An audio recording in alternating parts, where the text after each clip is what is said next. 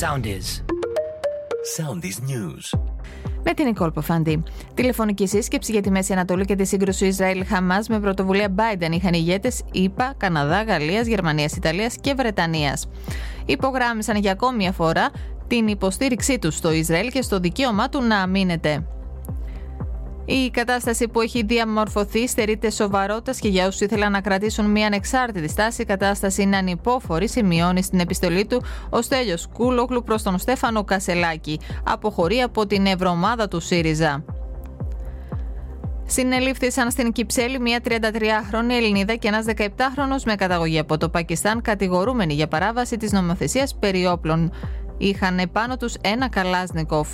Ιδιαίτερα επικίνδυνος φαίνεται πως θεωρείται ένας 65χρονο Άγγλος, παιδόφιλος, ο οποίος ήταν καταζητούμενος στην πατρίδα του και σε βάρος του είχε εκδοθεί διεθνές ένταλμα σύλληψης από την Ιντερπολ.